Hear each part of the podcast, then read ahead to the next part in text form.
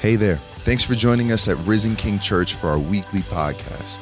We pray you meet God and know that you are loved today. Be sure to visit us at risenking.life to take all of your next steps and follow us on Facebook, Instagram, and YouTube. Enjoy the message. We begin a new series over the next few weeks that we're calling uh, God's Blueprint for Renewal, or the Blueprint of God for Renewal.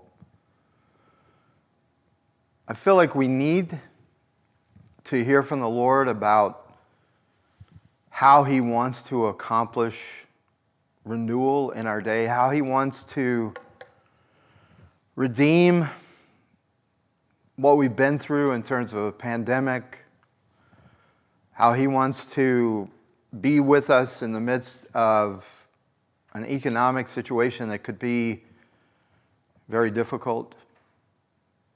But today, the sadness that I feel is not really about the pandemic or about the economy. It's, it's really about how broken uh, the system is in, in our nation. The last few days of seeing a person killed by a policeman, to see people being threatened in a park for bird watching and to see that there is this, this systemic issue in our nation has broken my heart over these days as I've thought about it in connection to my own granddaughter who is of African American descent and fears for her safety as she grows up, or as I think about it for this precious church where we are a community of believers who are diverse in culture and from different racial and ethnic backgrounds. And what a blessing it is every time we get together and we see a little taste of heaven where every tongue and tribe and every nation will be represented. Or to think about how important it is when any organization or any group of people want to work together, that there has to be trust. And for there to be trust, there has to be a trustworthiness. I feel like God is calling us as a church to really look to His Word in these times and to look to Him in these times and to say, Lord, how can we experience renewal in a time of such decline?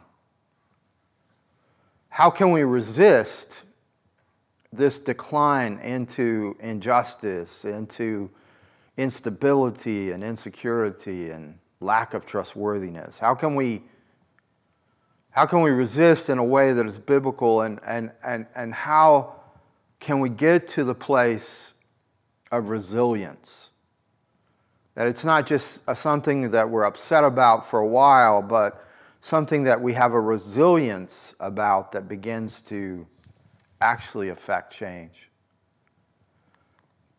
What I've been looking at and what has really struck me is that the Bible has always said that our situation is a lot more desperate than we realize. Maybe we're realizing it more now with all these negative factors in our life, but our situation, the Bible says, is desperate, but God has a plan. And so, if we're going to experience renewal, if we're going to do resistance right, if we're going to become resilient as a people from every nation, every tongue, and every tribe, then we're going to have to know His plan and the word for plan in Ephesians is actually the word blueprint. So I want to show you what the plan of God is, even in the midst of desperate times and desperate circumstances. Paul writes and he says, making known to us the mystery of his will. Now, it's important that you realize that mystery used here is not in the English sense of mystery where you try to get the clues together and, and figure out the solution. Mystery in the Greek sense is that there is a solution, but it is not discoverable. That's why it's a mystery. There's a solution to our, our desperate situation, but it's not discoverable, it has to be revealed. So in Greek, the idea of mystery is there is a solution, but it has to be revealed. And there have to be people who are willing to receive this revelation. And the, and the, the, the thing to be revealed here is the will of God in the midst of that. That, that which God desires, that which God delights in. And it, it even in, in Ephesians 1 9, it says, He has a plan. And he uses the word oikonomia, which is again, it's the idea of economy, of administration. God has an administration of renewal. Listen to the kind of renewal he's talking about for the fullness of time to unite all things in him, talking about Christ, that everything that's going on, God is not going to waste the troubles. He's not going to waste our brokenness, but he's going to unite all things in Christ, both the things in heaven and the things on earth.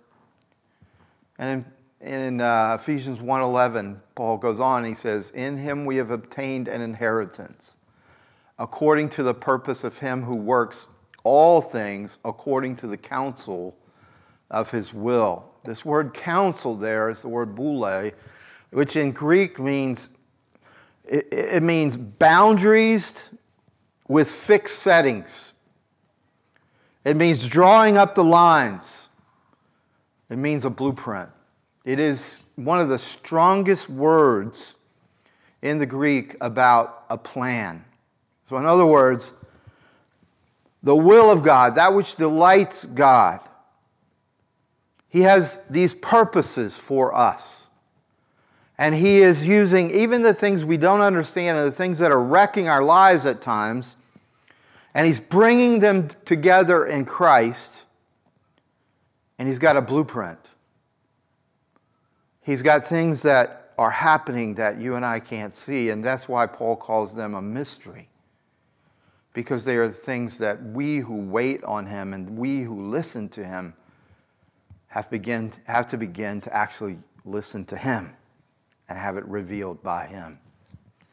And so there's a pattern that that comes out, and it's a pattern that works itself out not only in the scriptures, but in the course of history. It's a, it's a pattern of renewal, and it starts with the excitement of anything that's birthed, anything that's given life, has an energy, has a, an ability in, in and of itself to kind of sustain itself for a time. But at, some point in, in, in life, everything stagnates. And anything that stagnates or plateaus, anything that does that is gonna is on its way to decline. And when something is spiritually involved in terms of learning how to operate in and and develop and, and, and play your part in the blueprint of God, then you begin to see that decline reversed and renewal come. Even in Jesus' life, his pattern that, that we see, we see on, on his, in his passion that he was rejected, he was slain, and he was resurrected. Now, we may not like these patterns, but these are the patterns of spiritual renewal. There are times in which God has to reveal to us not only how bad our society is, but how bad we are. One of the things that many people do not like, but Paul was really clear in saying this, he didn't just say there is darkness, he says we were the darkness. And at some point in our lives, we have to realize that, that there comes a time when you see something and it has to be rejected. It has to be crucified, it has to be slain so that it can be resurrected. And this is a pattern of spiritual renewal in our lives. And instead of resisting that, we need to actually embrace it and say, Lord, we need renewal. We need it badly enough that we can reject what is evil. We can reject the darkness. We can kill the darkness with the light. And then we can experience, experience resurrection power. These blueprints have worked throughout the centuries. God is attentive to his people when we cry out for renewal. But when we are content in our stagnation, when we're content, you know, not to reject what needs to be rejected, when we're content in our decline, then the inevitable outcome is death. I'm calling on us and I'm asking over these next few weeks that we would become a people who begin to realize God is calling us to be participants in his blueprint of renewal. But it has to start personally.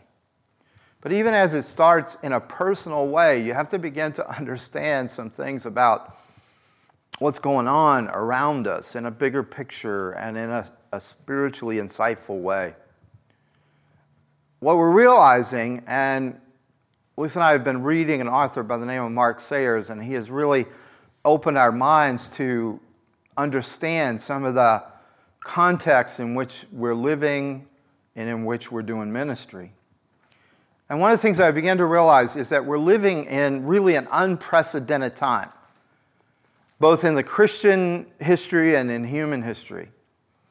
And one of the ways to look at it is that a lot of what we remember about the earlier times of the advance of Christianity or the advance of the missionary movement and stuff has been that there was this pre Christian pagan world.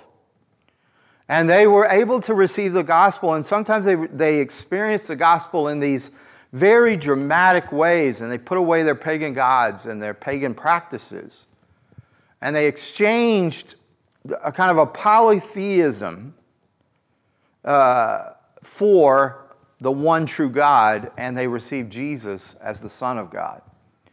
I, have seen this uh, very dramatically displayed in a couple of places I've visited. In the Middle East, we were, we were going to some old churches, some churches that had been built in the 400s and the 500s. And what, what we were learning is that there had been a sweeping move of the gospel through the Arabian Peninsula. And that these churches had sprung up all over Arabia. And that, that the people and the tribes put away their, their many gods and they began to worship Jesus Christ as the Son of God. It was amazing as I went from church to church, and they said throughout the 400s and the 500s, there were just churches and ministry and people giving their whole tribes giving their lives to Christ.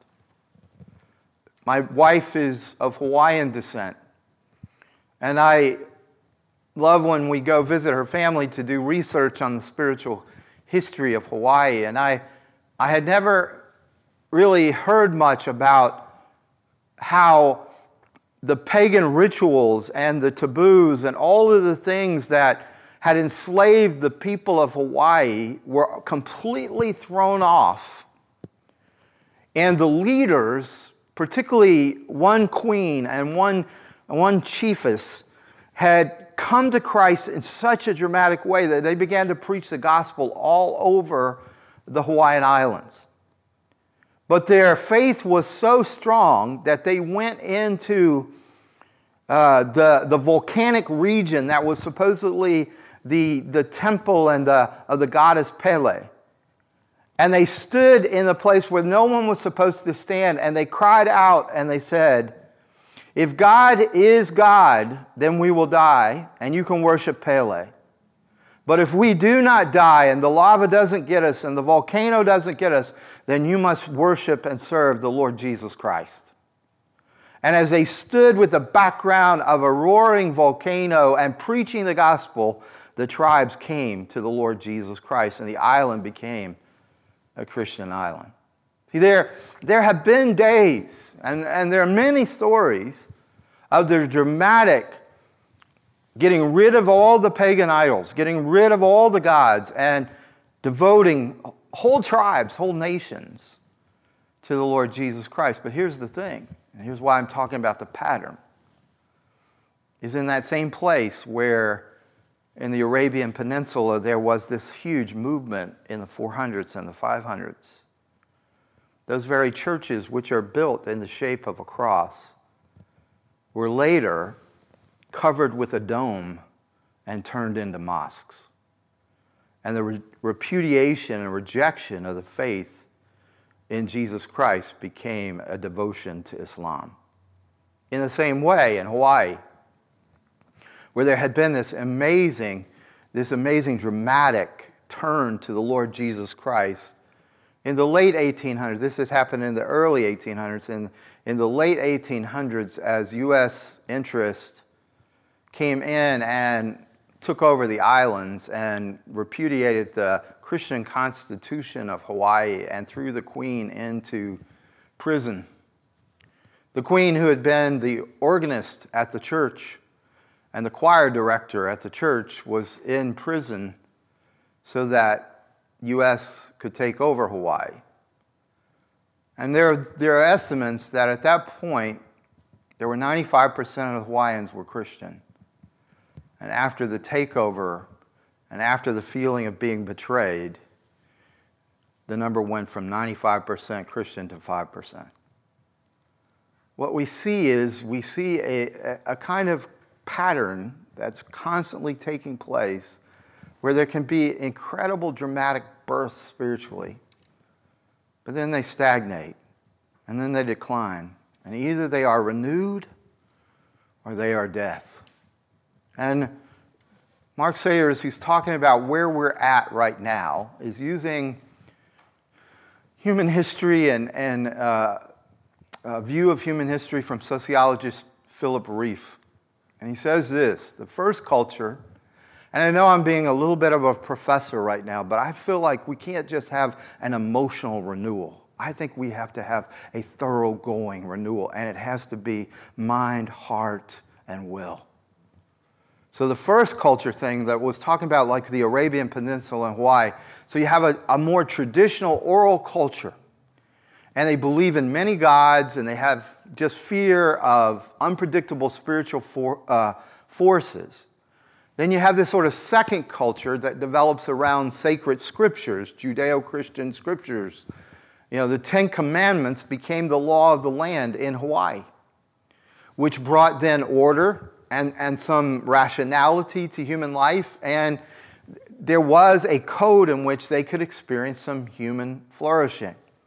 Now, the problem in this second culture, and you begin to realize it doesn't make the culture Christian.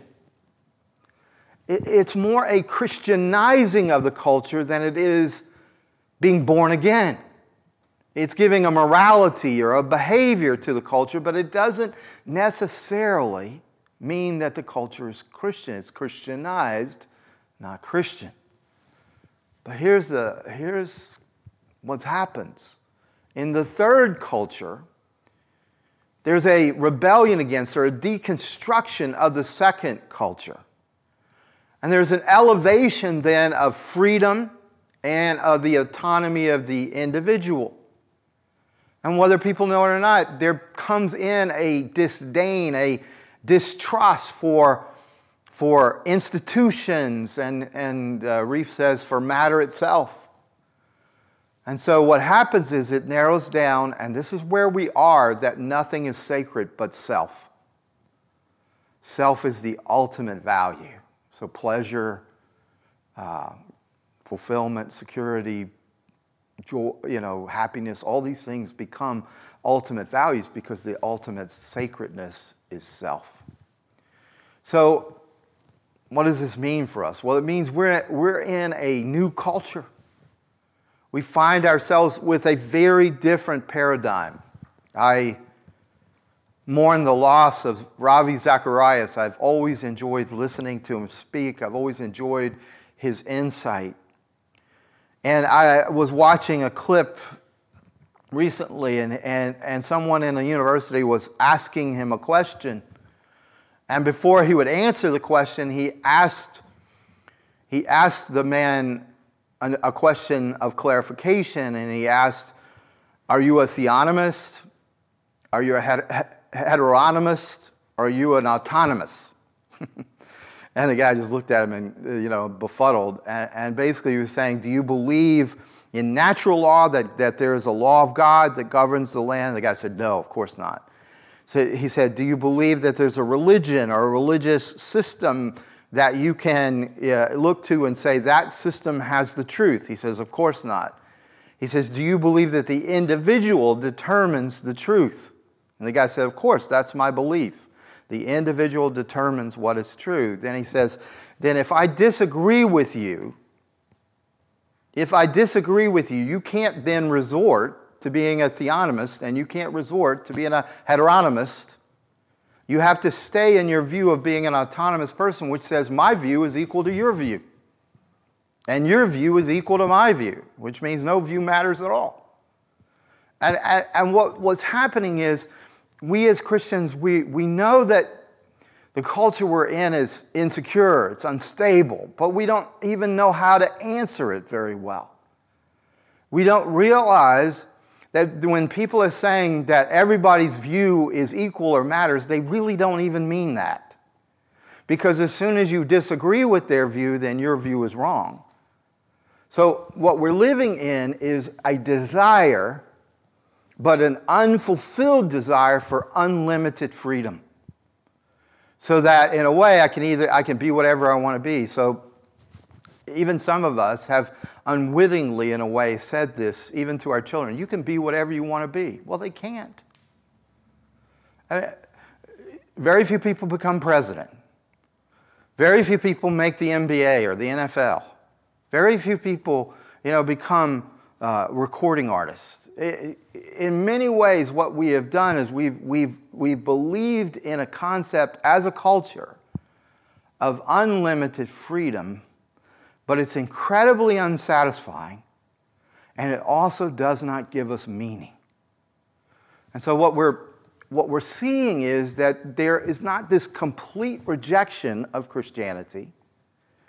There is the desire for the benefits of Christianity without Christ or the benefits of Christianity, like equality and, and, and freedom of religion and, and, and having uh, a sense of value of every person. I mean, think about the hospitals that were built by Christians, the schools that were started by Christians. So people want the benefits of Christianity, they just don't want to have to become a Christian. My, my friend Ron Walburn likes to say, that it's the, you know, the king without the kingdom or the presence of God. And he says the presence with a T. We want his presence without his presence with a C. And so we're, we're living in such a time. Now, I know that's a, a lot of baby philosophy and stuff, but I think it's so important that we realize the situation is more desperate than we realize.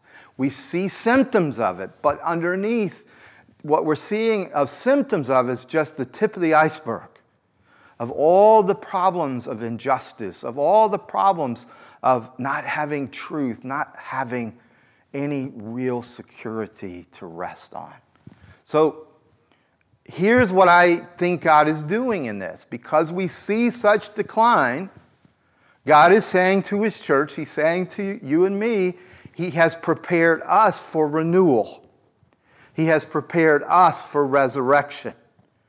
But in order for that to take place, we need to start stepping into our part in God's blueprint. We need to learn to resist giving in to complaining, worrying, grumbling, to resist giving up by just withdrawing and isolating altogether, we must come to the place, and I, I like this term, we must come to the place of resilience, of being resilient Christians no matter what.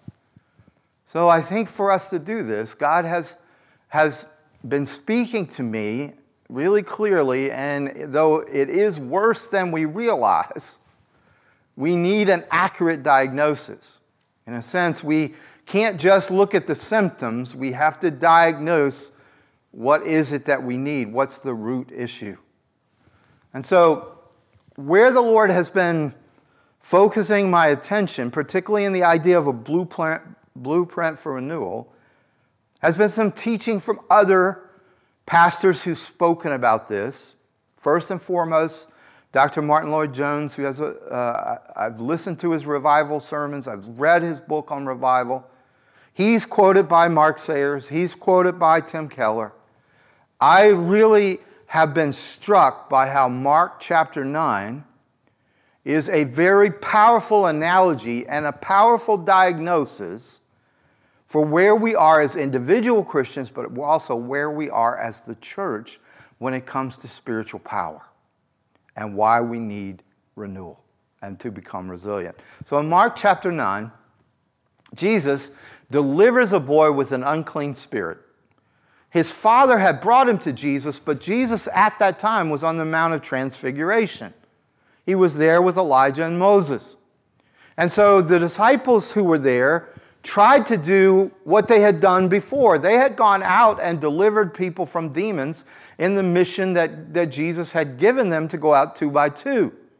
But now they were not able to help this boy. And so instead of helping him, they're actually standing around arguing with the religious leaders while the boy is being tossed to the ground, convulsing. And his father, in one of the accounts, says he's often thrown into the fire and thrown into the water. When Jesus shows up, Jesus heals the boy instantly. He casts this demon out with a rebuke. And then privately, a little later, we see in Mark chapter 9, verses 28 and 29, the disciples go, Why could we not cast it out? And Jesus looked at him and said this This kind cannot be driven out by anything but prayer. Now, what happens a lot of times when we read this is we really don't get it. We got to look at this a little deeper.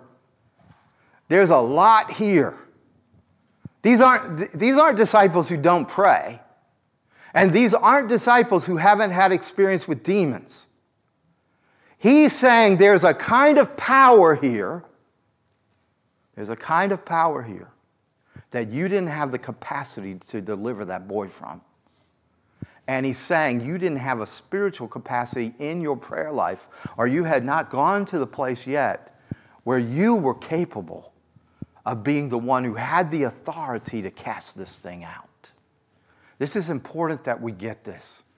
Well, why I talk about Martyn Lloyd-Jones is because he's the one that makes this connection that has been just in my prayer life now and in my, in my sense that God is speaking to us for these last few weeks.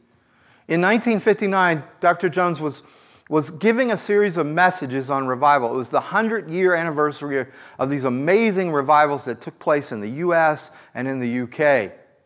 And here, what Lloyd-Jones is saying is he says, Do you not see that what Jesus is teaching his disciples, he's teaching you and me, that their ordinary methods would not work, did not work for this kind?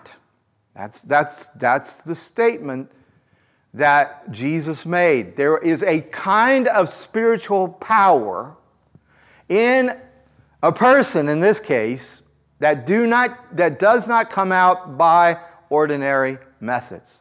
So, what Lloyd-Jones did is he applied it to the church. Now, this is 1959, and he said, Here, in this boy, I see the modern world, and in the disciples, I see the church of God. I see a very great difference, he said, between today and 200 years ago, or indeed even 100 years ago. The difficulty in those earlier times was that men and women were in a state of apathy. They were more or less asleep. What he says, there's no general denial 100 years ago, 200 years ago, people didn't deny that there was a God. They didn't deny that the Bible was the Word of God. He's saying they were just apathetic, they didn't practice it.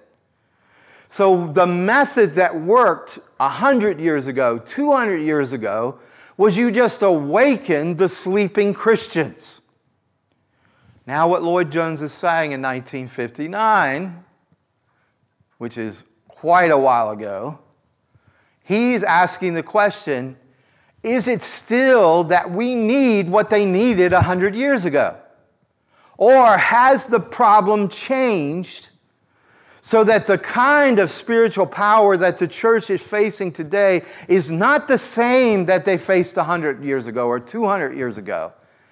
Isn't it possible, Lloyd Jones is saying, and I am agreeing with it, isn't it possible that what we're facing all together as the church in our society and in our lives is something much deeper and much more desperate?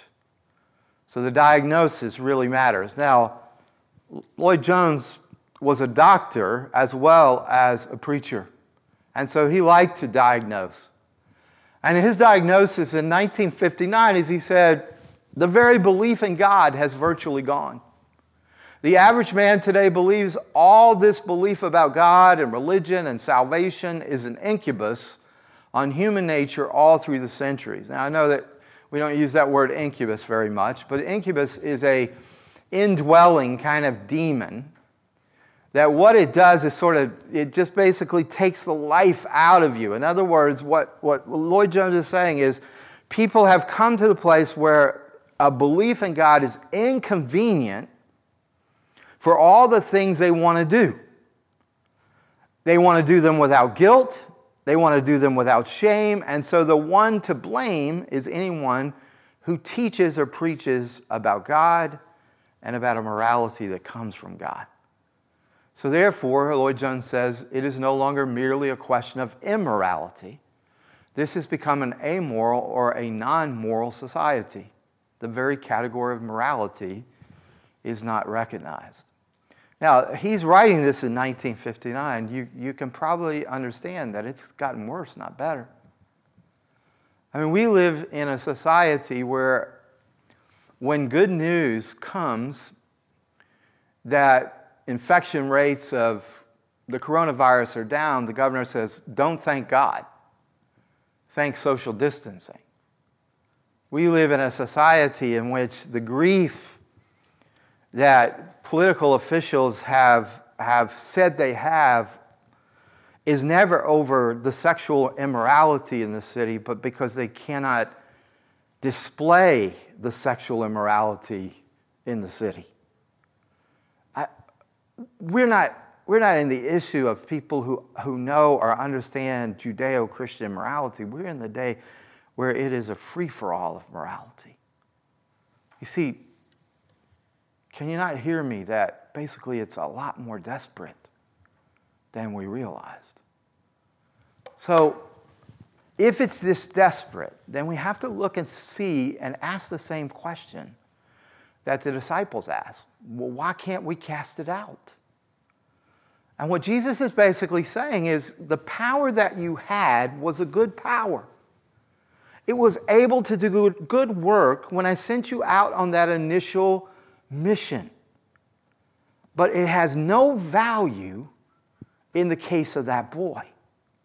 Well, how does that apply to us? Again, I, uh, a lot of this I'm getting from Lloyd-Jones, from Mark Sayers, from Tim Keller, but it's because it just reverberates and resonates with my soul so much.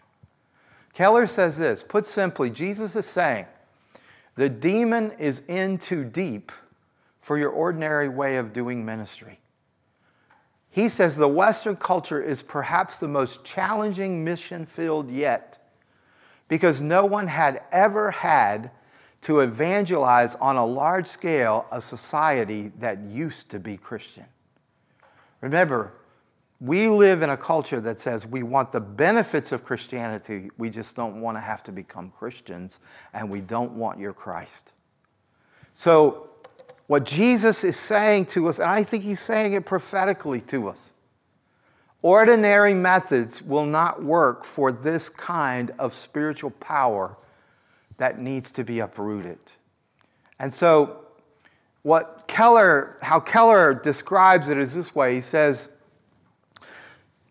inoculation introduces a mild form of a disease into a body, stimulating the growth of antibodies and rendering the person immune to the sickness. That's what we're hoping with uh, future treatments of, of COVID 19, is that there will be this growth of antibodies that will make us immune to the sickness. But he's saying, in the same way, a post Christian society, this third culture, contains a re- unique resistance and even antibodies against full blown Christianity. The problem is, he says, most people have only known an either very mild nominal Christianity or a separatist, legalistic Christianity. Neither of the, these is, may we say, the real thing. But exposure to these other entities creates spiritual antibodies, making the listener extremely resistant to the gospel. And here's what Keller says, and this is the diagnosis these antibodies are now everywhere in our society. And so, to sum that part up, is to say it this way we have an inoculated culture with resistant antibodies to Christianity. But even if you just watch the news, if you see what happened this week, the unclean spirits are still throwing the boy down into the fire and they're still throwing the boy down into the water. And we are the only people with the authority to cast that spirit out. And it has to be more than just looking at it and, and, and grieving it. It has to be that we have to recognize that ordinary methods are not going to work. So, the way that Lloyd-Jones puts it, and I believe this is the biblical view, he says, the church is so constituted that every member matters and matters in a very vital sense.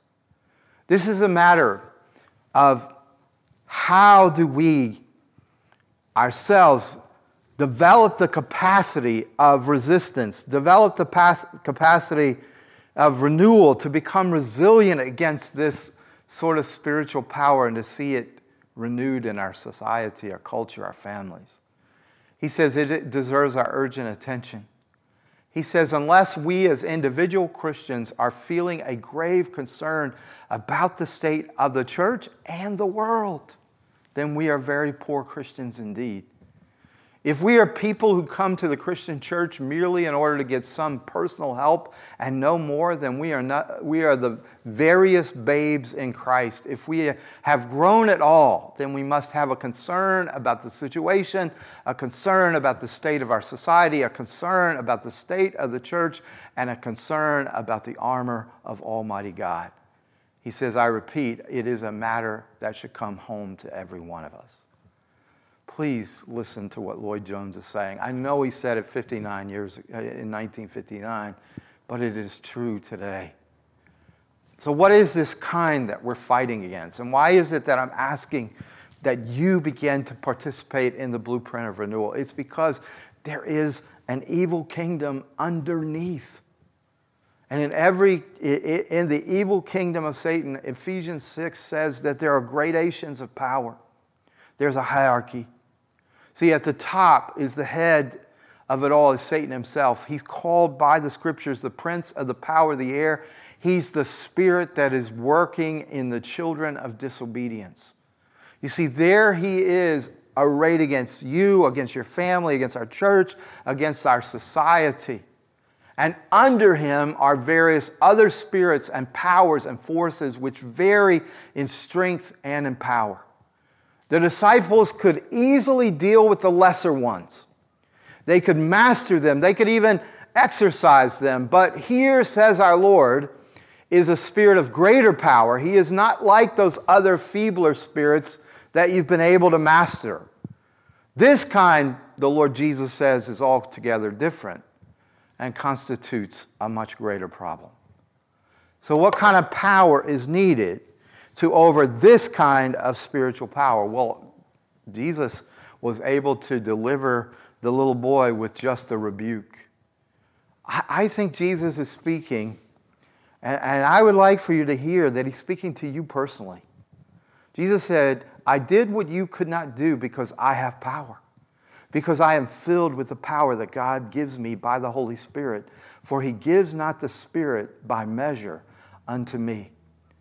And, and Jesus is saying to us, you will never be able to deal with this kind of spiritual power unless you have applied to God for the power which He alone can give you.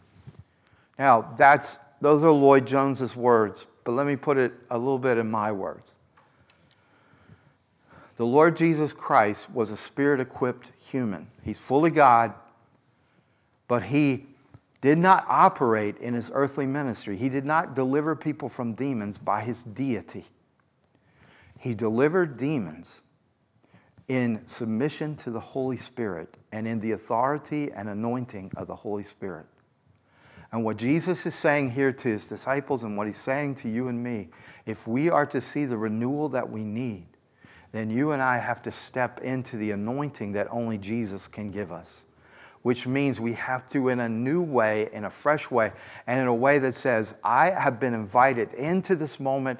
I have been called for such a time as this. And you begin to let Him develop His power in you, not in the ordinary ways of the past, but in the extraordinary ways that He wants to do it now. I think He's calling on each and every one of us, not just to have superstar Christians or celebrity Christians, but to have every rank and file Christian say, It is my time to cast out this kind. And the truth is, it's coming after our homes, our children, our families. It's coming after everything we care about. It, it, it, doesn't want to just cause stagnation. It doesn't want to just cause decline. It wants to cause death. Because Jesus himself said the enemy's purposes were to steal, to kill, and to destroy. Now, I, believe you got to become aware of this need. You have to be, realize that in your own power, in your own uh, resources, there's an impotence, there's a helplessness. I think, in many ways, why I thought it was timely to talk about this is because nothing has made us feel more helpless than this disease. Nothing has made us feel more helpless than seeing um, the racial injustice. Nothing has made us feel more helpless than to think about what is the future economy even going to look like. But what Jesus is teaching us is that this is too deep for just ordinary methods that we need supernatural, extraordinary um, power here that can go down beneath this evil power and shatter it. And there's only one who can do that, and that's the power of Jesus in you by his Spirit. The Bible says really clearly when God arises, his enemies scatter. And this is the story of all the renewals and revivals of history. You see, we have to know we need this kind, not just, not just ordinary historic methods, but an extraordinary new methodology where men and women and boys and girls are empowered by His Spirit by seeking the power of Spirit alone. Andrew Murray said it this way it has to begin with a great prayer require, revival. It starts in the closet, in the increase in secret prayer, not only of ministers, but also of members. There will be the sure herald of blessing. It is the blueprint of God to bring renewal. This is what delights God. This is what satisfies God. God is never delighted when our world is falling apart. He is only delighted when all things are united and come together in Christ Jesus. So I'm going to ask this of you for the next five weeks. You know, at first, I'm going to ask that the things that I'm going to lay out quickly here, that you would do it for five days. But I'm really asking that you would have a sense of, Lord, I'm seeking this power that will cast out that spiritual power for the next five weeks. But for the next five days, I want to ask you to do these things. One is I'd like you to pray with all your heart, asking God to enlarge your prayer and your worship life. See, before you even try to pray and worship, would you ask God first? Every day we say, Lord, enlarge my prayer life enlarge my worship life. And then make that time for God and lean in and learn to focus and hear from God. Here's the thing sometimes, because we're such activists, we immediately start telling God how to fix the problem. What our diagnosis says is the problem is too deep, too desperate for us even to fully understand it. So we now need the capacity for to hear from Him and for Him to uncover His solution. So I'm asking that your prayer would be not just that you start telling God how to fix things, but your prayer would be enlarge my heart for prayer and for worship. And then, as you are asking that of God, then be sensitive because He's going to convict you of things and He's going to start nudging you. He's going to start moving in you. And anything that He asks, He says, repent of this. Don't just feel remorse, friends. Repentance is a change of mind. It's recognizing this doesn't work, this isn't right, I'm not going to think that way, I'm not going to behave that way anymore. And repentance is a change of source. You only will come to be filled with the Holy Spirit when you have decided that nothing else works. And here is, I wish I could take a little more time on this one, but here is an important thing. When I have asked the Lord to enlarge my heart, so that my prayers could be more powerful and my worship could be more powerful, He has often brought to my mind people that I needed to restore relationship with and places where I needed to make restitution. You see, there's a, there's a sense in which you and I have given too much access to the enemy in our, our minds and in our hearts. And when you make restitution, it's an amazing thing how that closes a door because you've made the relationship right. So if the Lord brings to your mind people to forgive or people to re- be restored to, go and do it quickly. These last two uh, uh, prayer strategies that I, I want you to, to employ for the next five days is that as your heart is being enlarged to pray and to worship with, with wholeheartedness, I want you to look for God to bring people into your life for what we call divine appointments. And, and, and, I want you to share Christ with them, especially with those who don't know him, or pray with those who do know him and follow the example of Jesus here. So, you see, then you see your, your faith in God is being expressed in looking for Him to answer your prayers, looking for Him to move in your life, believing and receiving that He's pouring out His Spirit on you. And through this, He will renew you, He will make you a resilient Christian. Let's pray together. Lord, I know I'm asking a lot. I know I've shared a lot of information. Only you can make information into transformation. But I do feel and maybe, you know, maybe this is my burden I'm carrying, but I feel a desperation, Lord, that it is a lot worse than we realize. And you have continually been bringing this Mark 9 passage up to me of the disciples who couldn't cast out a demon, even though the boy was being destroyed and tormented in front of their faces. And while he was being destroyed, they were arguing theology. Well, I agree with Lloyd-Jones. That's a picture of the world and the church. The world is being tormented. The, we're not warring against flesh and blood, but against principalities and powers, particularly against the prince of the power of the air, who's the spirit at work in the sons of disobedience.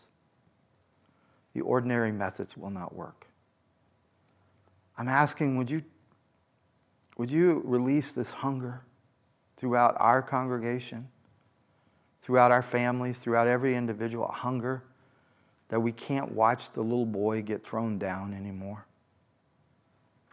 That we are going to rise up, that we're not content with the power of the past, but that we need a fresh, a fresh resistance, a fresh renewal, and a sustaining resilience. In Jesus' name I pray. Amen.